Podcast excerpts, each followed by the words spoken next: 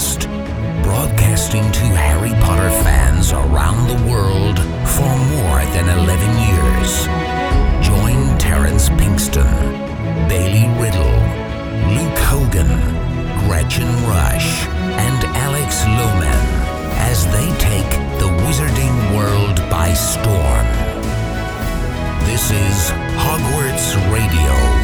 Stay classy, Hogwarts. This is Hogwarts Radio, episode 256 for November 10th, 2019. Hogwarts Radio is the official podcast for wizarding news from HPANA, discussing all things Harry Potter, Fantastic Beasts, and the rest of the wizarding world.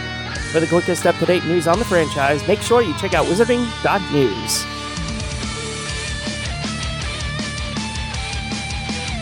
Welcome to episode 256 of Hogwarts Radio. I'm Terrence Pinkston. I'm Bailey Riddle. And I'm Gretchen Rush. Hogwarts Radio can be found anywhere you get your podcasts online. It doesn't matter where you listen, just be sure to click subscribe and you'll have a new episode as soon as it's released. Make sure you follow the show on Twitter, Facebook, and Instagram to get in on fun with other listeners and fans of the series. Finally, join the Unfoundables on Patreon and get unfound today. For more information, visit patreon.com slash unfoundables. This week's episode is brought to you by Unfoundable Megan. So I was watching The Wizard of Oz the other night and was wondering why wizards and witches don't send notices to each other via the skywriting like the Wicked Witch of the West did in that movie. It That seemed- sounds like a huge violation of the statute of secrecy. That's exactly what I was thinking. I was not thinking that at all. like, I'm sure it would be effective if you saw it, but like anyone else could too.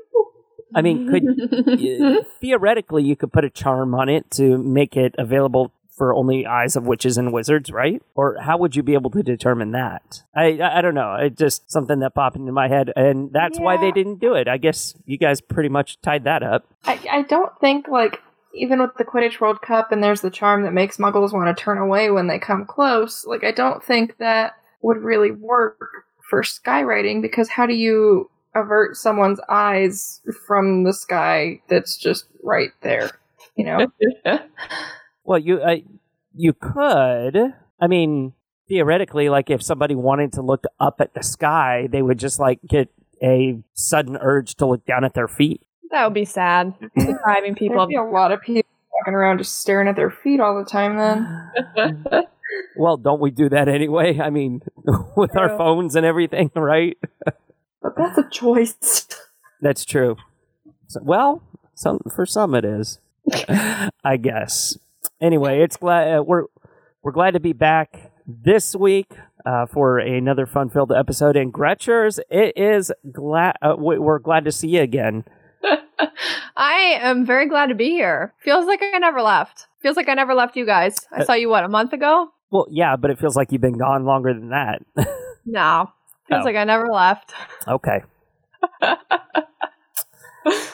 so I was thinking, let me get let me get the wheels of uh, of thought turning you here. know you get into trouble when you do that, right? Yeah, I know, I know. Though, Leffu, I'm afraid I've been thinking. He's like, a dangerous pastime? It's like, I know. so, do witches and wizards have daylight savings time? What do you guys think? I mean, I would, I would imagine so. I think they have to operate in the time zone of wherever they are stationed.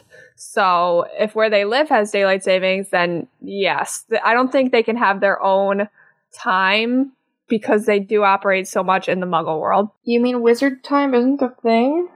I don't think so. You could ask JKR, but Yeah, no, I doubt that they don't follow daylight savings just because then it would get so confusing thinking about, you know, we're on non daylight saving time, but the rest of the world is, so it's really an hour ahead or an hour behind, or it just sounds like way too much thought going into this. So I'm thinking about this from like a Fantastic Beast standpoint, from the timeline that that we're in right now with that part of the franchise, and daylight savings time, if I'm not mistaken, wasn't introduced until after World War One. Um, so I can imagine the witches and wizards in uh, the United States using it, but I can't imagine the other parts of the world using it. I don't even know if other parts of the world have daylight savings, if it's just the United States. But that's going to mess up like your your internal clock a little bit. Uh, I mean, uh, okay, so for me, funny story, going off on a tangent here, but uh, earlier this week, you know, I, I, I caught the time change. You know, I I was I was doing well with it, um, and then Tuesday rolls around, and my phone, which I use as my alarm clock and just clock in general, um, said uh, I, I, set the alarm right, and it, it I set it for seven a.m.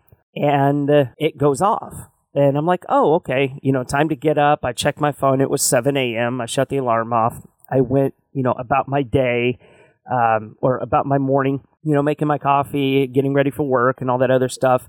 And I come back an hour later, feels like an hour later, and the time said 6:38 a.m.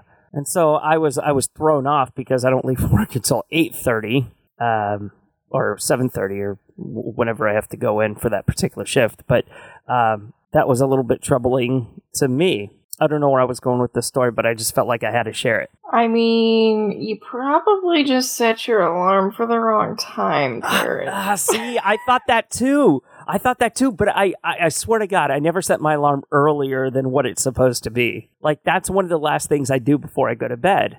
Or I'll have Siri set it. Maybe Siri had a bug, a daylight savings bug. So I'll usually say, hey, Shlomo, set an alarm for 6:30 a.m. and it'll confirm, okay, your alarm has been set for 6:30 a.m. I don't know. Again, blame the Nargles.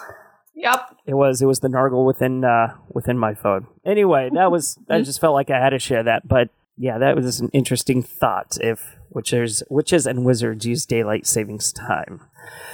Okay, let's talk about theme songs for characters because this was really popular a couple of episodes ago. Um, we did, I believe, we did Cho Chang, and uh, I think the song that we chose for her was Skater Boy. it was just, yeah, it was awful, awful for Cho. But this week, let's uh, pick a song for Lavender Brown. What do you guys think? I got one. Never gonna give you up by Rick Astley. Oh.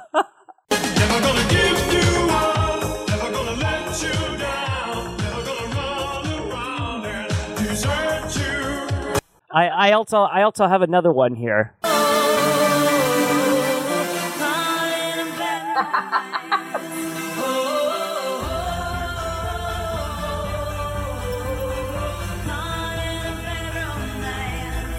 Of course, Bad Romance by Lady Gaga. Now I have uh, Rick Astley and Lady Gaga stuck in Gretchen's head over there. That's an interesting combination. I'd like to see that mashup. Never gonna yeah, give you. whoa, whoa, whoa! Never gonna give a bad romance. I don't know where the hell I'm coming with that. Okay, anyway. All right, good songs, guys. Let's uh let's turn to the smells of Hogwarts. It's been a while since we've kind of taken that in. Uh, let's talk about what Snape's potions dungeon would smell like. So Bailey has uh, Bailey has a thought on this, and it's greasy hair. But Bailey, what does greasy hair smell like? Um, just unclean.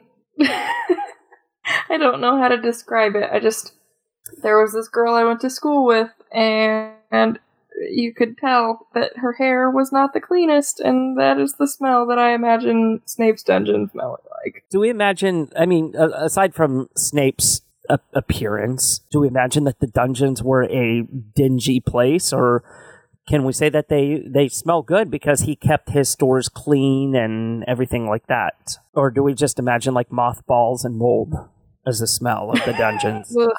I mean, it is like the dungeons, so I feel like it would not be the driest place to have a class, especially a class that involves wet ingredients.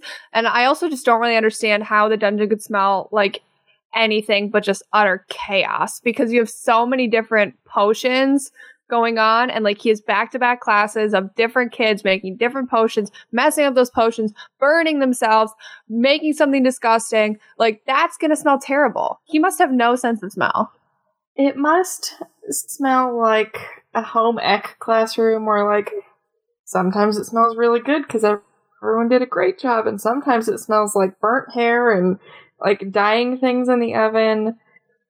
it, it just uh, it, you you just kind of brought up this this vividness that I have of Mike from Potterless going, for God's Snape, for God's sake, Snape teaches cooking. exactly, and those smells could go Mhm. either way. yeah. You're just making stew. Yep. Well, okay, so magic can be used to kind of clear the air. Sure. I don't imagine like the dungeons would have that kind of rank, kind of medieval smell to them. Um, but I, I don't imagine that they would be a very pleasant place to go sniffing around, you know? Imagine what Moaning Myrtle's bathroom smells like. I mean, nobody's been in there in years. It probably doesn't smell like much because no one seems to use it. Right. It's true. Very true. That'd be the bathroom to go use when you need some alone time.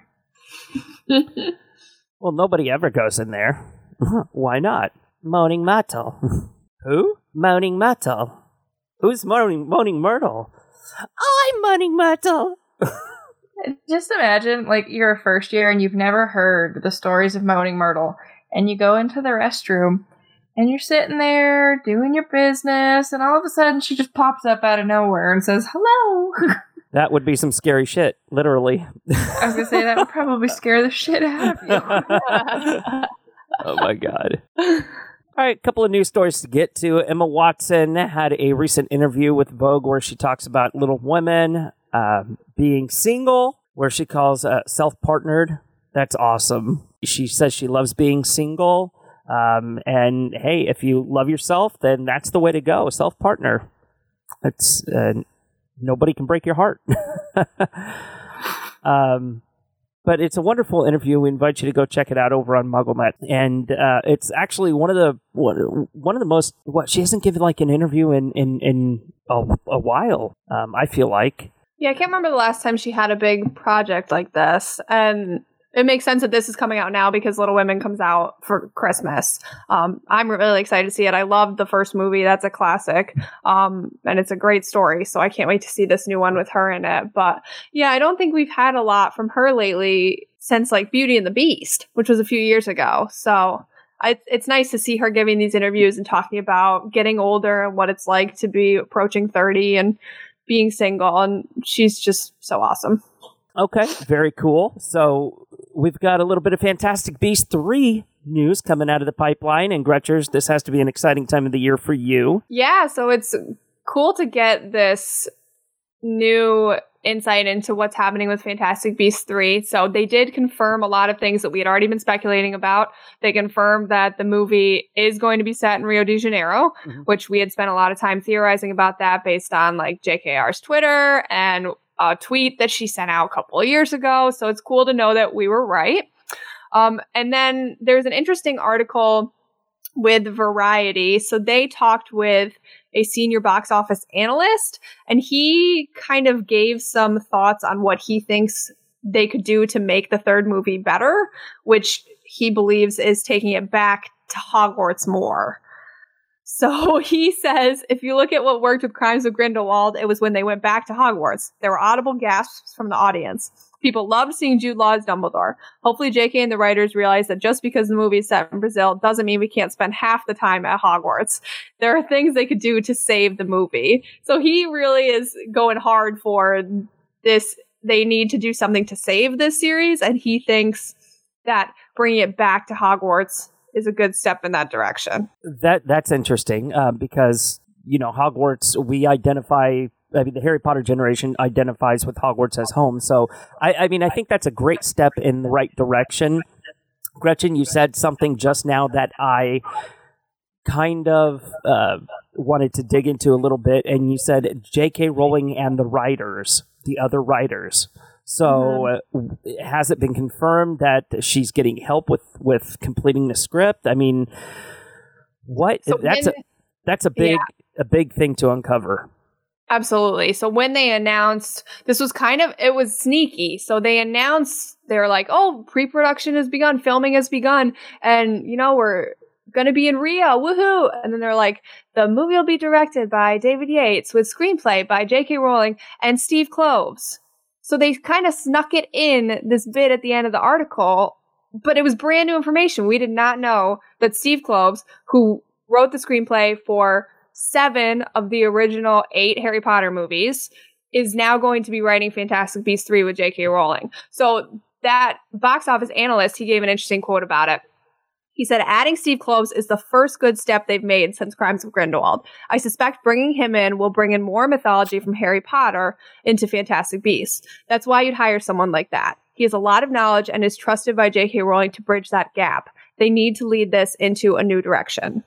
Okay, so we were led uh, the entire time of the Fantastic Beasts franchise. We're we're led to be, um, we're led to believe that J.K. Rowling is writing the script now do we think that they're bringing Steve Kloves in not just you know to kind of uh, uh assist with the writing, but because Warner Brothers has lost faith in J.K. Rowling a little bit, and they want to bring in somebody that will help her get back on the right track, or is it that uh, they don't want another box office flop from this franchise? Like, what what are what are some of the thoughts that are going through people's heads right now? I mean, JK obviously writes great source material, but clearly with Crimes of Grindelwald, for the greater audience of people watching it, it didn't translate well on screen into her script.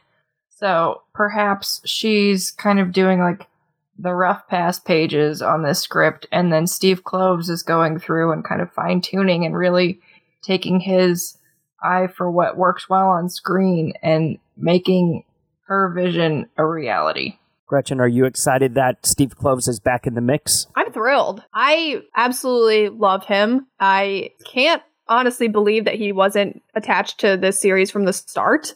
Um, he clearly had great success with the Potter films. He only didn't write one of them, and it was Order of the Phoenix. And I think we can all agree that that film was garbage.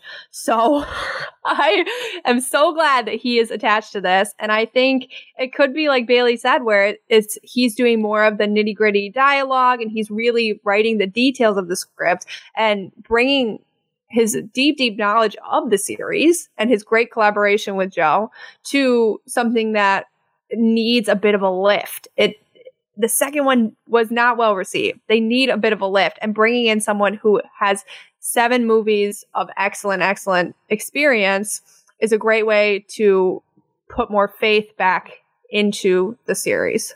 So, what does the studio have to do in order to fill seats at the theater? Like, what do they have? To, what are some of the things that they have to avoid?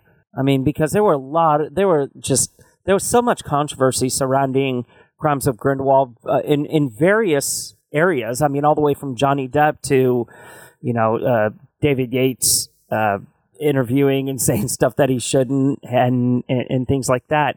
I mean, what what are they going to have to do in order to kind of restore faith in in the fans? I mean, bringing Steve Kloves in for, for one is that yes, that's a good first step. But is there anything else that you guys can think of off the top of your head?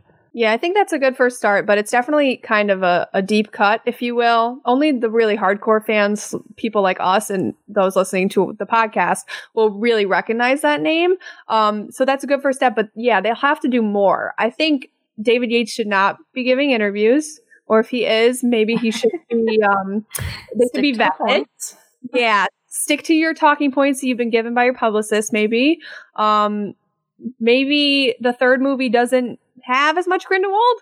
I mean, the second movie had his name in the title, so it was inevitable. But maybe mm-hmm. the third mm-hmm. one, we can focus more on the characters that we fell in love with in the first place. And I also don't really agree with this box office analyst saying that there should be more Hogwarts in the third movie. I don't think more Hogwarts is going to bring people in at this point. The second movie, all those trailers really focus on the fact that we were going back to Hogwarts. They hit that really hard. So it's kind of played out. They did it already. I don't think if they hit it hard again for the third film, people will be drawn in by that. They need to show us that they're going to take these characters to new places. They're going to give us something we haven't seen already.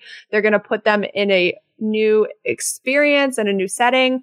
Um, so it's got to be something exciting, something that's going to get us really, really amped about the story and the characters. Well, I think incorporating a healthy balance of Hogwarts in that is going to be key. I mean, people want to see Hogwarts. They want to see the substance of Hogwarts. They want to go on those adventures in the castle. If you have to go back and revisit, you know, some of the places where you might have, uh, uh, that we might have gone in in the Potter series, or dive into even into like some of the uh, storylines, um, like finding out that Hagrid had got ha- had received Aragog or something like that. Like a little Easter egg like that would be uh, Mhm. w- would just really get fans i- incredibly excited. Even if we were to see Hagrid in the trailer. Now, I'm not saying I want to see all Hagrid all the time, but I want to see like kind of those small things that we know exist in that particular part of the timeline. Um, also, I want to see like Quidditch, and I want to see, you know, be it Hogwarts Quidditch or professional Quidditch or, you know, uh, other things like that. Just bring back the familiarness of the the the Potter franchise. Not saying bring it all back, no, but bring back what's familiar to the fans, and I feel like that's how you're going to get them back into the seats. I feel like it would be so cool if they did like a professional Quidditch game or even like a Quidditch World Cup that takes place in Rio would be really neat to kind of tie that in. Um, also, I think they might do well if they brought in some big name people that are fan favorites outside of the franchise, like some huge celebrity that people already love and adore and they know they're going to go see it regardless of whatever it is. They just want to see this person, whoever that may be. Like Patrick Stewart or something like that. Bring him in. Yeah, I mean, oh just my someone god! in a completely unrelated, but that is just loved by all of their fans. Now I really want to see Patrick Stewart at Hogwarts. I was going to say, I'm not saying like bring Jennifer Lawrence into this, No. but I would be a fan. I mean, what? Yeah. Okay. No, I can I can see where you're going with that. I don't know. Just bring uh, the the the whole point of this, like, bring back something that's gonna like respark the the the the excitement of, of fans. You know, Mhm. be it a character, an actor, a, an event that we know happened, something. And the other thing that confuses me is that we know Jessica Williams' character is going to feature more in this film, and she plays an Ilvermorny professor. So how can we have more Hogwarts plus Ilvermorny plus we're in Rio de Janeiro and somehow continuing the main plot line of Grindelwald? I just can't fathom how this is going to be a comprehensible story. I, I, I see where you're going with that, and that- line of thought really scares me because I don't want it to be a conglomerate of information that we got in of, of Crimes of Grindelwald. I don't want it to be another overload, another like, oh, we're here, we're here, we're here, we're here. you know, Mhm. oh, who's this? Okay, this person died. Okay, this person's now bad. Like, I I don't want that to happen. I want it to be very very simple. But that scares the hell out of me, Gretchen. That you just said. yeah, because I think they will they will lose people if it's not a clear cut story, and it's already not a clear cut story. I think the thing that Harry Potter had as a series is that each book was an individual arc over a school year. It was very cut and dry. You knew what you were getting into. You knew that come the the exams in May, Harry was going to face down Voldemort, and then he was going to succeed. He was going to go back home for the summer, and he was going to do it all again next year. We have no idea what's happening with this story. It's not a very clear arc. I wouldn't even say that there was like any sort of arc in the second movie at all. Uh, like it was kind of just like middle. There was a lot of middle. I don't know that there was really a lot of up or down. So it's hard when you're you don't have the source material and you don't have those very clear stories that make excellent movies because that was what Harry Potter had was books that translated very well to a standalone film that also tied together. I- I- exactly. And I like where you're going with that because I can already kind of picture this um, as kind of the, the way that it's being written um, and the way that J.K. Rowling likes to write her, her stories and the way that she wrote the Harry Potter novels was uh, part of a ring composition. So the first uh, lined up with the seventh, the second, the sixth, the third, the fifth, and then the Mhm. fourth was the middle. Right? It was it was the middle where um, you had like a major event kind of take place, and then that really set the pace for the remaining the remaining uh, books. So I, I wonder if we already know there's going to be five films. This is this is going to be the middle, and it's it, it, has to like we, we're going to be left with a major cliffhanger. Um, we're going to be that a death or or some or, or something. Some some major plot event is going to happen. and then that's going to set the pace for movie four and movie five. But what what they need to do for this movie is they need to watch their pacing because if we get too much information, well, you're not going to have people return for movies four and movie five um, after they've already you know disappointed them with movie two. Movie three is going to be that that movie where you have to kind of rope the audience back in, and that's what I think that they're looking to do. Mm-hmm. Plus, if we're comparing and trying to hit the same points that some of the Potter films did, this is basically the movie four Yes, of Harry Potter. exactly. So you've got to hit that like perfect high point. Something huge is going to happen in this movie, or at least it needs to. It's very interesting to think about. Uh, we're gonna have to dig. We're gonna have to spend like another whole episode on the ring composition theory of the Harry Potter series, and then kind of really dig into that with the Fantastic Beasts franchise because I, I think we're on to something with that. Um, that's going to be a fascinating subject. Okay, let's talk a little bit about Wizarding World Gold. And out of all of us, I believe Gretchen might be the only one who has a subscription. Am I False. false? Yeah, Bailey has it. Bailey has it. Okay.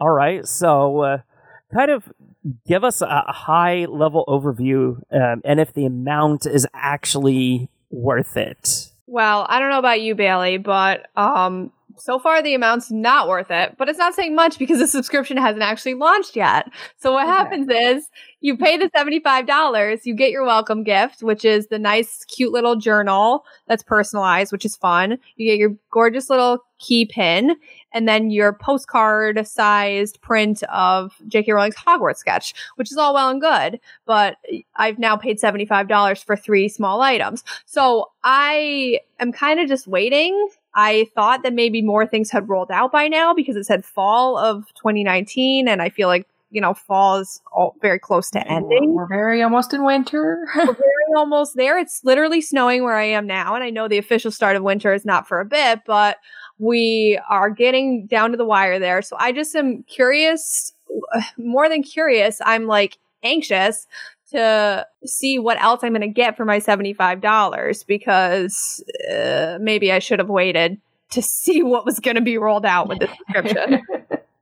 yeah, and I don't know about you. I know the the journal it comes with. There's something to interact with in the app every single month.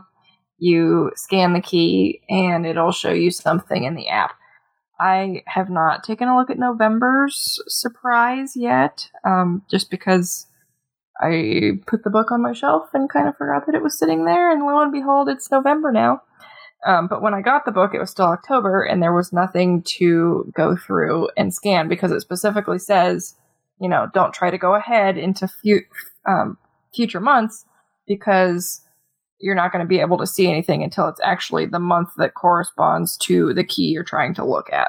So nothing really big yet. Um, any No. any any additional like content? Any any substance to the? Well, let me go grab my journal and I'll take a look at what November has to offer. yeah, please let us know because I also haven't looked at November. But no, so far, I mean, that is what it's supposed to be is that you can scan those little keys in your journal to get some bonus content. Mhm. Um, I also thought maybe we would have special access in the app to some additional content. Um, but so far, uh, although I never opened the app, but last I checked, there was nothing extra there because you're also supposed to have access to all of the ebooks in the app, which I haven't seen yet. So Gretchen, Probably doesn't come until it launches. Right. So I, one, I think once it launches, we're going to have access to more things, but right now we're just kind of waiting. Yeah, because you click on your vault and it says coming soon. Cool. I'm really hoping that like this pre-subscription period doesn't apply to part of the year that we've subscribed for. Yes. Like I want my year to start when I start getting content, and I don't count this journal as content. no, I agree.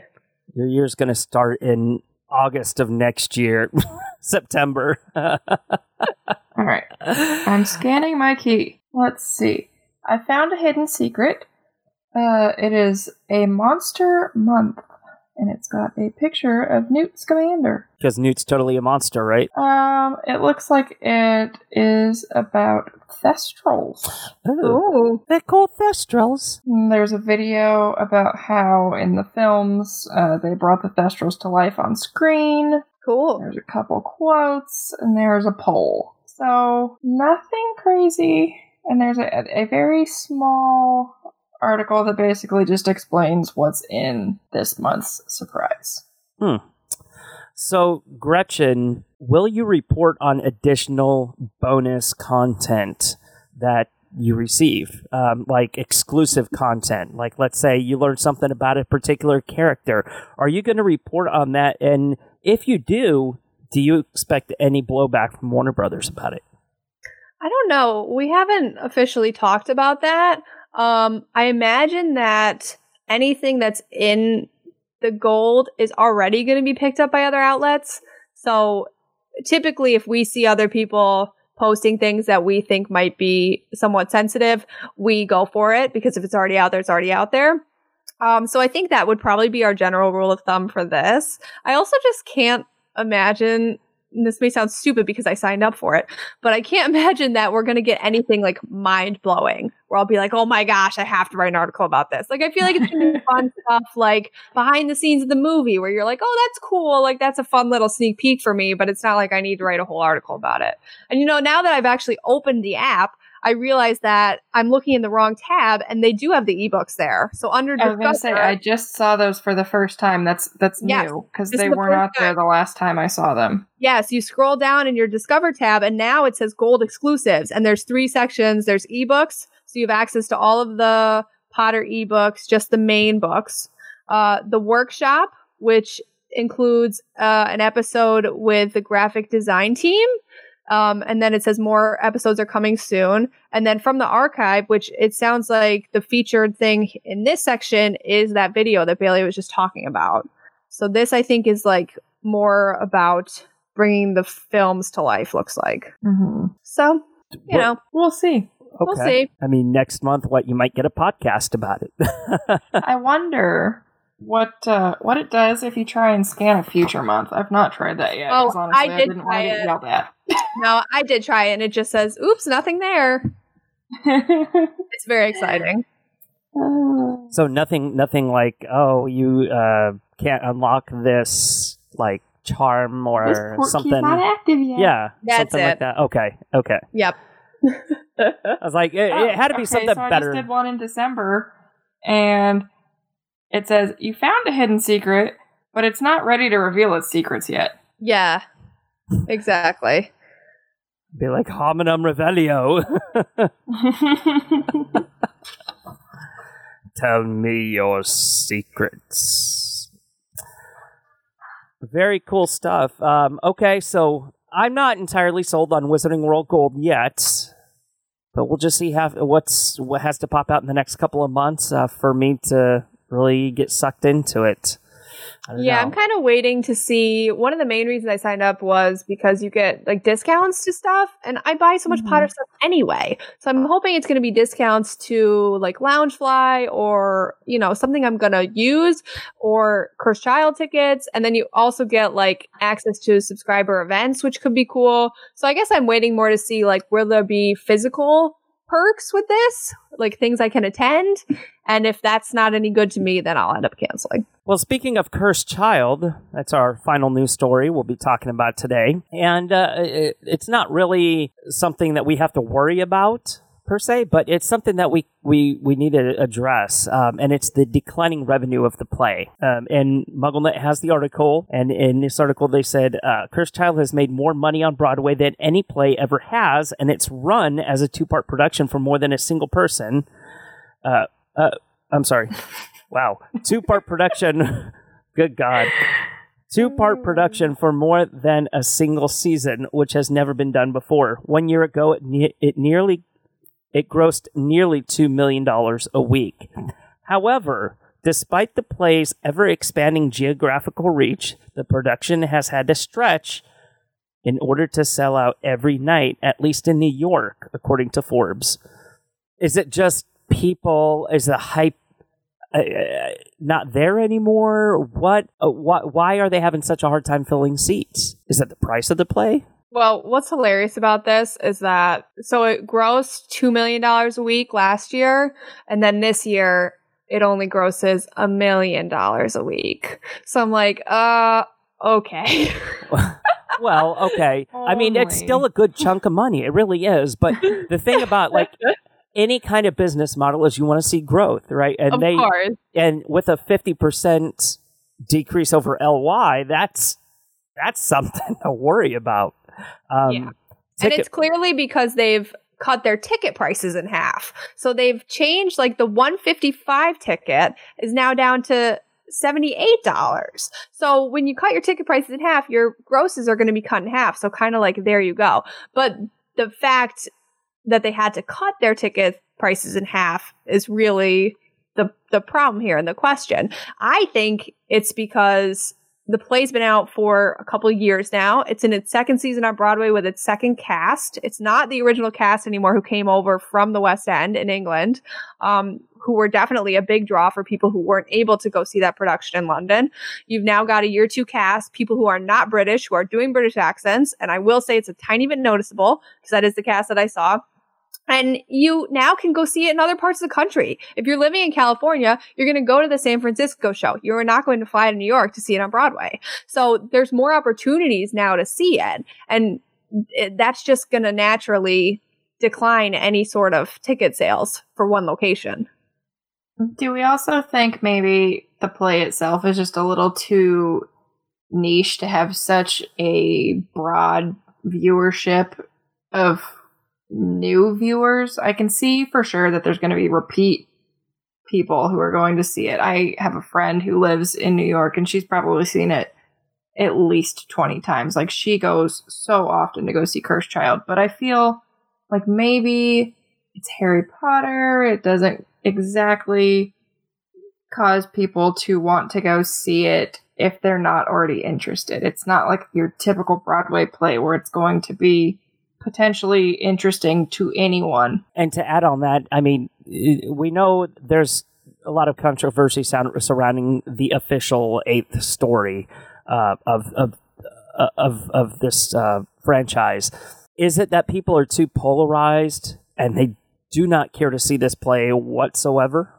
I'm not sure. I'm, I I bet there are people out there who refuse to see it just because maybe they read the script and hated it, or they don't like the idea of an eighth show, or they just don't have any interest in seeing a show instead of reading a book or watching a movie. I totally get that. Um, so I do think it could be that it just doesn't have as wide an audience as a movie, and it's not necessarily going to grab people who come into town just to see a musical. They're going to go see like Lion King or Wicked. Sorry, Cursed Child, but Yeah, when not- you got a two part show, Really, the non Harry Potter fan is not going to know what's going on, will they?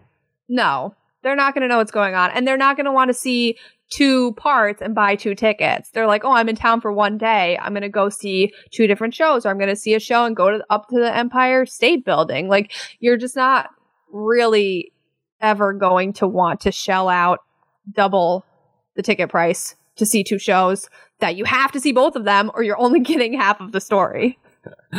Can you imagine somebody? Yeah, I just bought part one.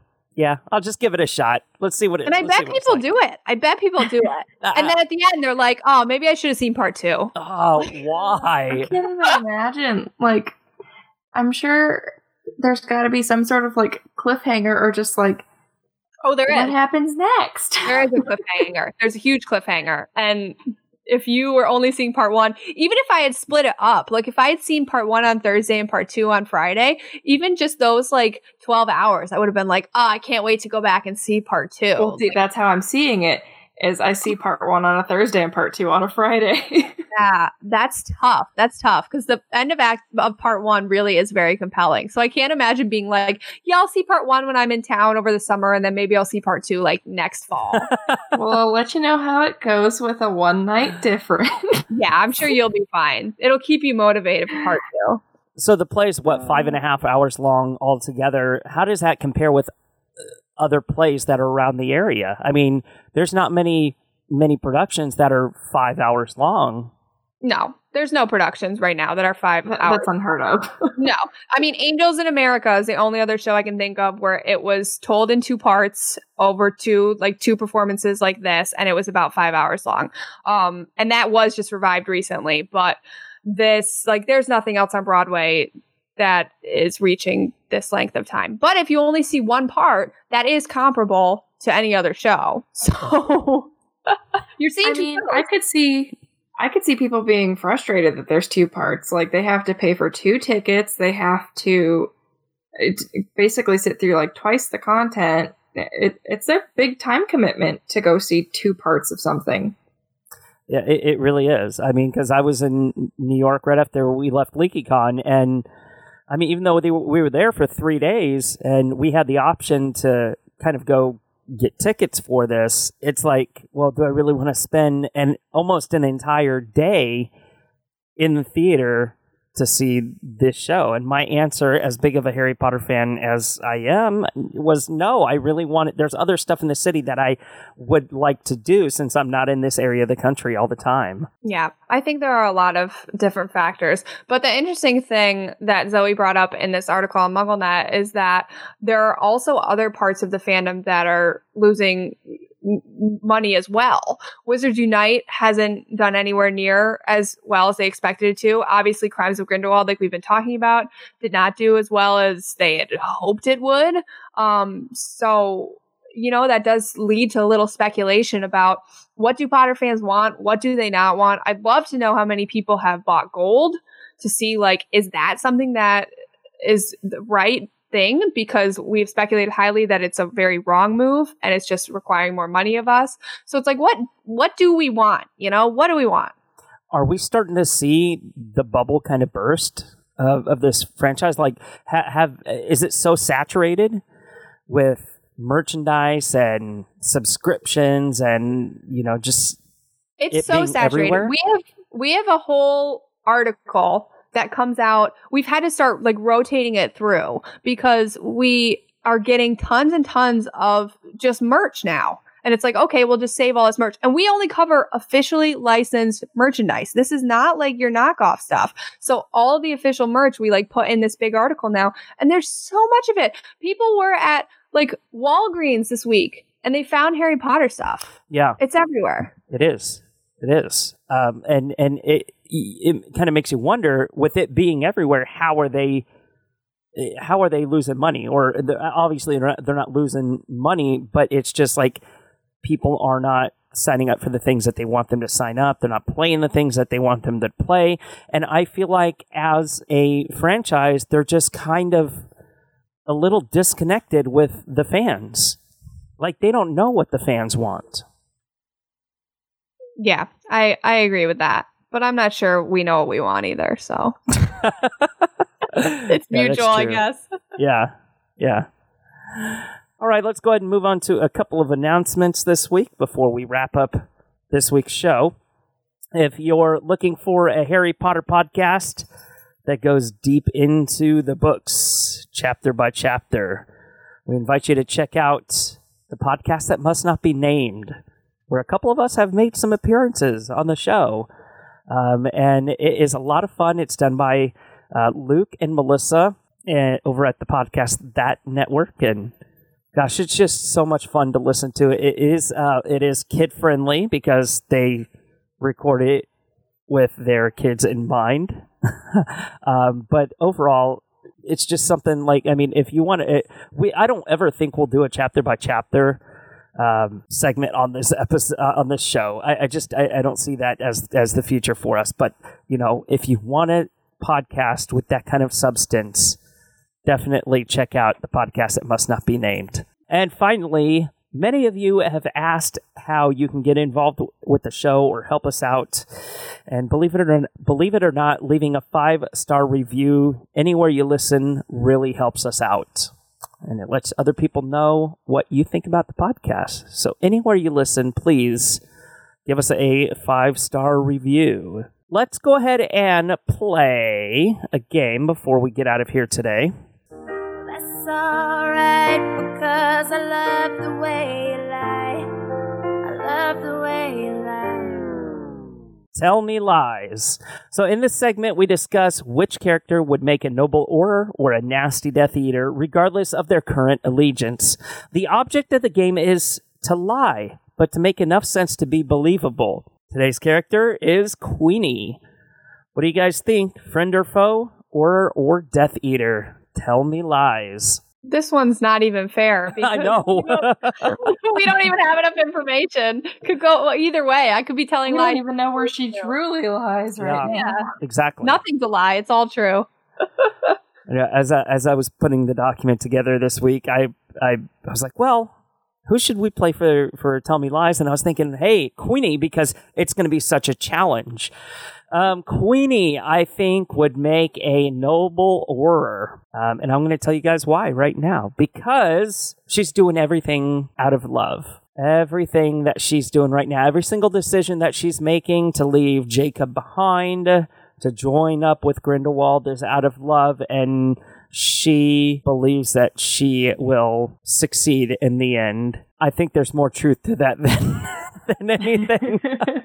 I was going to go the other way with Death Eater, but I honestly don't know about Queenie anymore. I think Queenie would make a nasty Death Eater because she's like the perfect double agent. She's so sweet, so you'd think she would be this kind hearted, loving, sweet person, but really she's just going to trick you into trusting her, and then that's when she's going to turn on you. Well, I think Queenie would make a great Auror and Death Eater. I think she's a triple agent. She only works for herself. She can play literally anybody. She's the most skilled Agilimens or Aquamens or whatever it is that she is in the world. She's so smart. She's so sweet, but she's very cunning, very conniving. She can play the game on that side and on that side and back on that side again. Triple agent, quadruple agent, Queenie for president. Death Order.